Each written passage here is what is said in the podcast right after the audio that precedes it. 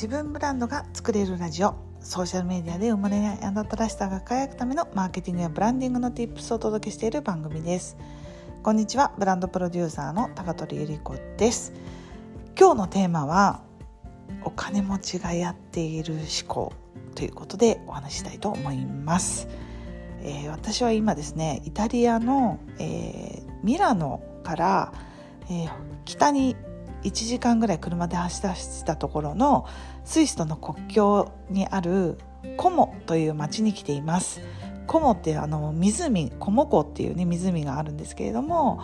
あのそこにねあの別荘があって私じゃないですよ別荘を持っていらっしゃる方がいてあのそこにねあのみんなで集まるっていう会があったのでそこに行ってきています。でねあのそこで本当にあのちゃくちゃベテランの起業家の方々が集まる会があったので行ってきたのでそのあの会のねご報告をここでしたいと思うんですね。でそこで私の気づきがいろいろあったのでそこでこうシェアしたいと思います。えっ、ー、とねまず最初にうんとまあなんかねホスピタリティあふれる人たちだったんですね。どういうことかというとちょっとしたことにあの気が利く人たちが本当に素晴らしいなと思っていてなんかこう何か足りないってなった時にさっと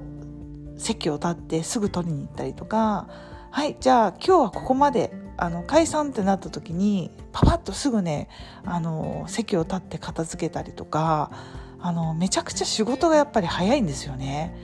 これがねあの仕事が早いっていうのもあるんですけどなんかそれってこう相手を思いやる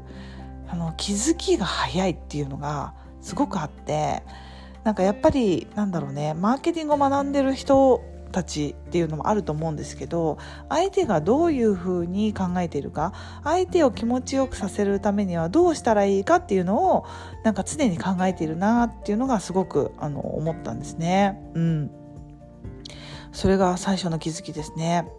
そして、えっと、2つ目に決断がめちゃくちゃ早い。あの一緒にねあのコモの街をこう歩いていて散歩をしていたんですけどあまあ女子同士ねあのあ素敵なお店があるとか言ってパパパってこうお店を見てあのあれかわいいこれかわいいとかってなったりとかするじゃないですか。でもねあの気が付いて振り向いたらもうレジに買ってんですよね。めちゃくちゃ決断力が速くって。でそこであやっぱりあのなんだろう。お金に躊躇しないいちいち私ってあの値札を見てあこれぐらいかみたいな3万円か3万円の服はちょっと微妙だなとか5万円とかになるとあなんかこの5万円は本当に価値があるものなのかなとか考えちゃうじゃないですか。あの値札を見ていちいち考えてる時間がないっていう感じですよね。あの本当に金持ちは 値札を買わあの見ずに買ってもいいっていうそういうことなんでしょうねきっとね。うん、と思いました。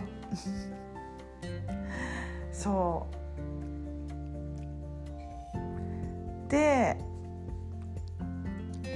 そうそこでねやっぱり決断が早いっていうのはやっぱりお金に余裕があるからっていうのもあると思うんですけどでもねあの不必要なものにはお金を払お払ってないんですよね。だから自分に本当に必要だと思えるものをパパパッとこうねこう思いつくものがあるんだと思うんですよね。それがすっごい早いなっていうふうに思いました。うん。それはねほんと早かったですね。目にも止まらぬ早技ってあれだなって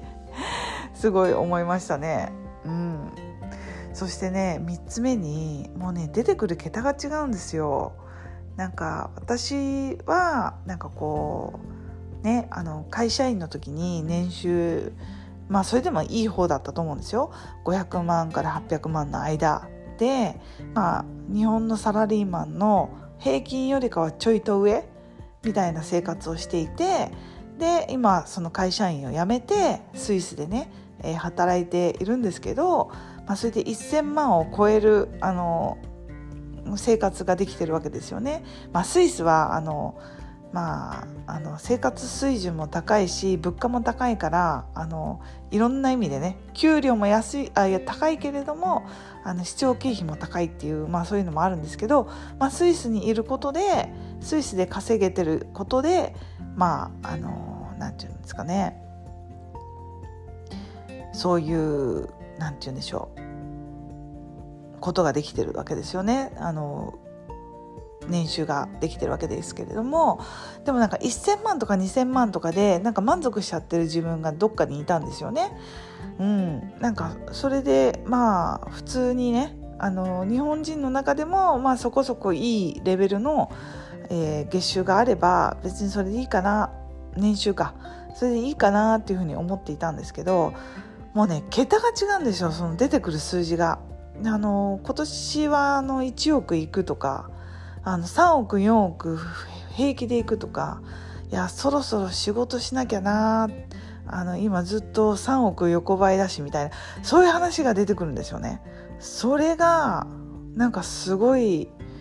私の中ではパッカーンってなったっていうか 頭パッカーンってなったっていう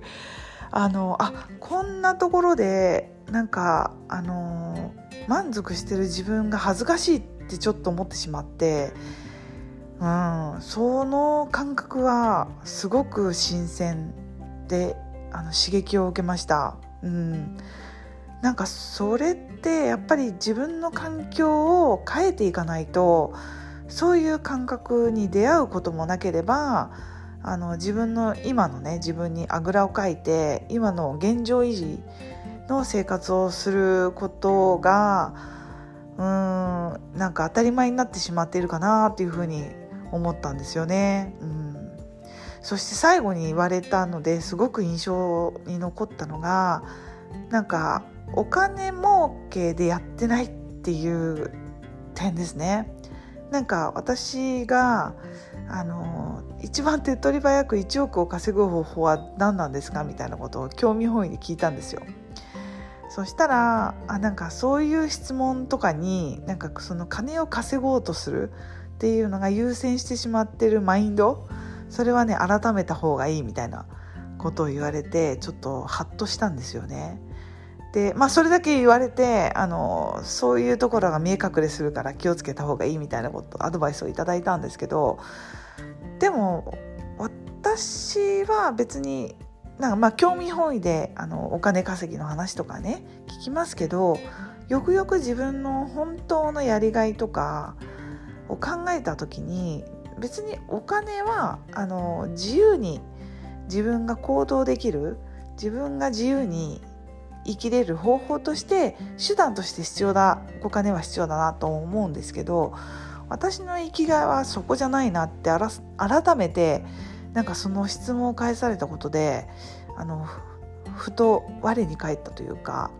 うん、なんか私のやりがいはやっぱり自分がね苦労した時にあの救ってその方法で救ってもらって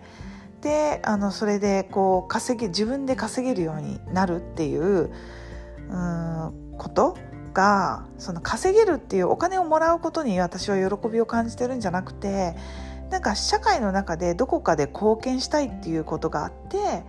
で自分の得意を使ってあの普通に当たり前のことをやってるつもりなんだけれどもそれに対してねありがとうって言われるそこのやりがいを自分は大事にしてたはずなんじゃないかなっていうふうになんかその質問に質問を返されて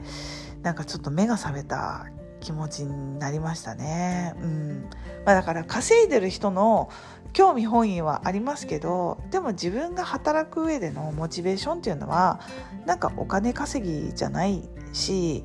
なんか特に女性の起業家さんってやっぱりこうなんだろう求められたいし自分を必要とされたいし必要とされてそれに対してありがとうって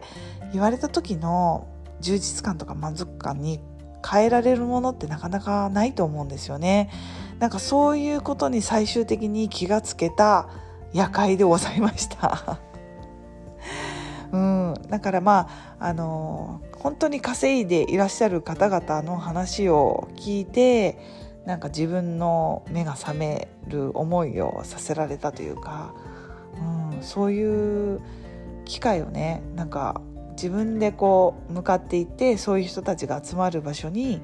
えー、来れたっていうのは本当に自分の行動は正解だったなって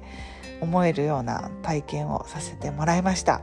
まあ、今日はねちょっとあの1日目だったんで、まあ、こんな感じの振り返りになりますけれどももっともっとね深い話をする機会があって自分の気づきがあったのでまた次回の音声でそれを配信したいと思います。今日はここまで。最後まで聞いていただきありがとうございました。また次の音声でお会いしましょう。またね。チュース。